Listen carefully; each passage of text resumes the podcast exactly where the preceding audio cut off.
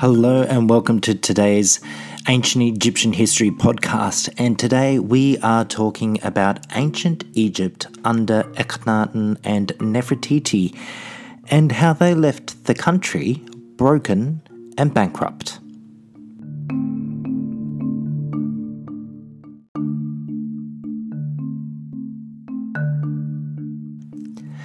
Pharaoh Akhenaten is one of the most controversial rulers in ancient Egypt.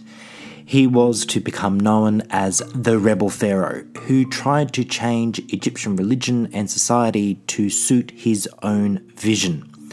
Akhenaten's personality is still disputed. We're still learning about what made him tick.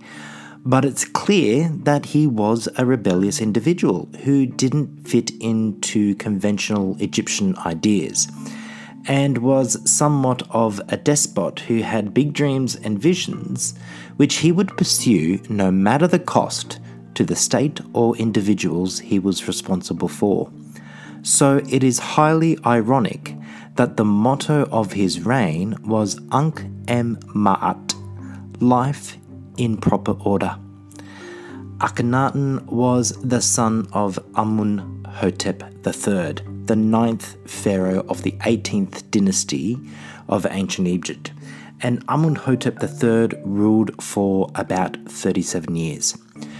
To give some context to Akhenaten, it's important to take a quick look at his father, Amenhotep III. Now, Amenhotep III was born during a time of strength and prosperity. He was the son of Tuthmosis IV and Queen Mutemwia.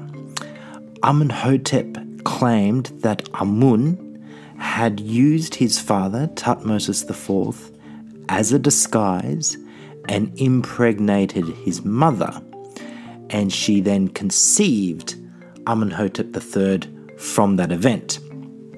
Now, Amenhotep has also been called the Magnificent One or the Sun King of Egypt, and this is to invoke the idea of Louis XIV of France.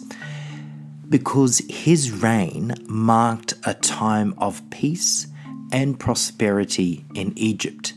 Now, this did include campaigns against those who were traditionally viewed as threatening Egypt, such as Nubia, Libya, and Syria, and in one such battle he took 30,000 prisoners. Now, Amenhotep III's reign has been highlighted as the golden age of the ancient Egyptian empire.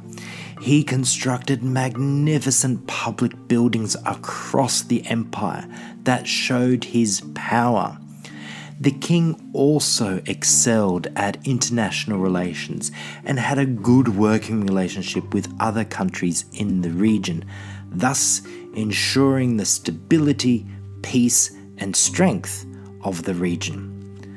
On the back of this, such magnificence, Pharaoh Akhenaten succeeded his father and ruled for about 17 years with his wife Queen Nefertiti, which means the beautiful one has arrived. Akhenaten died around the age of 40, and he left a country broken and in chaos and bankrupt. He was not originally expected to become pharaoh, and he became heir to the throne when his elder brother died. So, if it wasn't for a quirk of history and a twist of fate, Egypt wouldn't have had such a chaotic period. Now, Queen Nefertiti played an important role during her husband's reign. She was always represented alongside him. Now, to highlight how influential she was, researchers have discovered a talatat, or a limestone block, that has an image of Nefertiti using a mace to defeat her enemies. Now, the unique feature of this block is that it features Nefertiti smiting a female enemy. The traditional iconography is of a male pharaoh destroying a male enemy. Now, this Talatat may reveal Nefertiti's uniqueness, first as a female pharaoh and as a formidable leader in her own right. Now, this is something that doesn't happen elsewhere in Egyptian art, so it is quite interesting. Such a depiction would have unsettled the majority of Egyptians when they saw it, due to the fact that it went against the general order and harmony of things.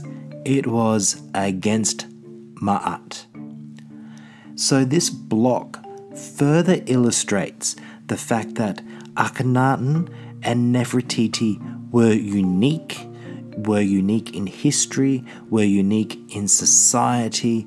They were a power couple and quite possibly of equal standing. Now, under Akhenaten and Nefertiti, Egyptian culture, religion, politics, and the economy were greatly disrupted, and the mighty empire that the pharaoh's ancestors had built up began to weaken and crumble. In 1347 BCE, Akhenaten and Nefertiti seem to be living in harmony with each other and their children in a utopia that Akhenaten had made for himself and his wife. However, the rest of the population had to physically build this utopia, which included building a new capital city, Akhetaten, which was to cost a lot of money, time, and resources which plunged Egypt into more chaos. On top of all of this, the ancient Egyptians were subject to great religious upheaval. Akhenaten introduced a monotheistic cult based on the sun god Aten, thus doing away with all the old gods. And he was methodical about this. He did it in a series of phases. In the first phase, the high priest of Amun was sent away from the seat of power, thus limiting his influence.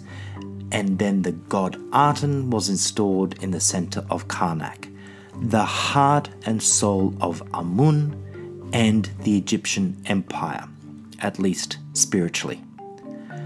At the end of the transformation, anything from the old canon of belief that wasn't associated with the Aten was no longer divine. And furthermore, no place was found for it in society. The Aten was equal to no one in the heavens or on the earth.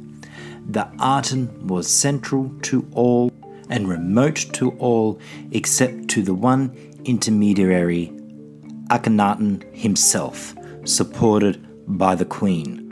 All power, wisdom, and salvation was now through Akhenaten. This new religion necessitated new building projects, including the new capital city, Akhetaten. This led to the Egyptian people being forced to pay high taxes, and for building his new city, many children were used for hard labor, constructing many new important structures, and even moving stone blocks from nearby quarries. Along with this new flurry of building works, craftsmen were sent out across the nation to remove any mention of the heretical old gods they were to be exiled, just like the high priest of Amun. The location of this new capital city is now present day Amarna, which lends its name to this period of history. It became a very rich and small city in Upper Egypt, but only for a few. Only 10% of the city's population of 200,000 were wealthy. It was a city with links to the wider international community, and it benefited from the trade that came from such associations, which included incense and wine. Tomb paintings and carvings show a city laden under food and drink. And if you were to go by the impression these works of art left, you would think that an individual would have more than they could ever hope for. However, bones do not lie. Human remains found there show that it was hell on earth. While the royal family lived in its utopia and the god had all it wanted and needed, the children of the city were stunted and malnourished. Adults were worked to the bone, often victims of workplace injuries. Not only did the people have to suffer from the scarcity of the supply of food and injury at work, they also had to contend with fleas. In fact, 35 different types of fleas. Picture it a young child sitting in their hut without much food and feeling hungry. All the while scratching their legs and arms because they have been bitten all over by fleas and they're tired. They have been hauling stones all day. This was the utopia for many. Not only did families have to put up with the lack of food and poor living conditions, they also had to put up with a corrupt and broken bureaucracy because the Pharaoh didn't care about what was happening on the ground. To rub salt further into the wound, this poor family, as described before, could very well have been living next to one of the most wealthiest families in the city, if not the empire, who had absolutely everything they needed and could have ever wanted. However, Egyptian educated elite would have been horrified at what Akhenaten was doing.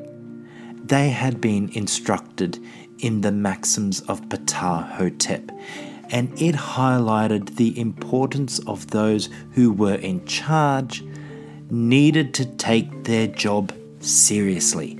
They needed to protect and provide for their community. They needed to be diligent at their work. However, Akhenaten wasn't. He cared not for the administration of the nation, but for the consideration of the Aten. Men of no talent or little care were left in charge of the shop, so to speak. It's now an archaeological site that you can visit. The city was abandoned by Akhenaten's followers after his death and later destroyed during the reign of Horemheb, who succeeded Akhenaten's son Tutankhamun as pharaoh. All the while, the prosperity of Egypt was waning due to various threats internally from the corruption and externally from other nations finally having enough of Egyptian influence and power, and they saw their opportunity, a moment of weakness to regain their independence and to exert some dominance in the region. The people of Egypt needed protection, and they weren't getting it. Egypt, in the richest era of its history, went bankrupt quickly because of the spending related to the building of the new city, the new religion. All of this happened during Akhenaten's rule along with his wife, Queen Nefertiti.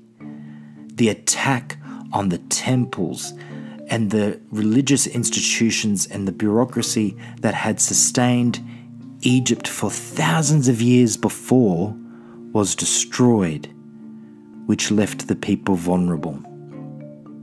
Not long after Akhenaten's death at 40, Egypt would eventually go back to the way things were before Akhenaten's revolution, and his monuments and statues were destroyed or dismantled, and the people stopped worshipping Aten, and they changed back to their polytheism. But a scar was left, and it was left so deep that the ancient Egyptians knew that it had to be eradicated. So they went out across the country and systematically destroyed the legacy of Akhenaten and Amarna.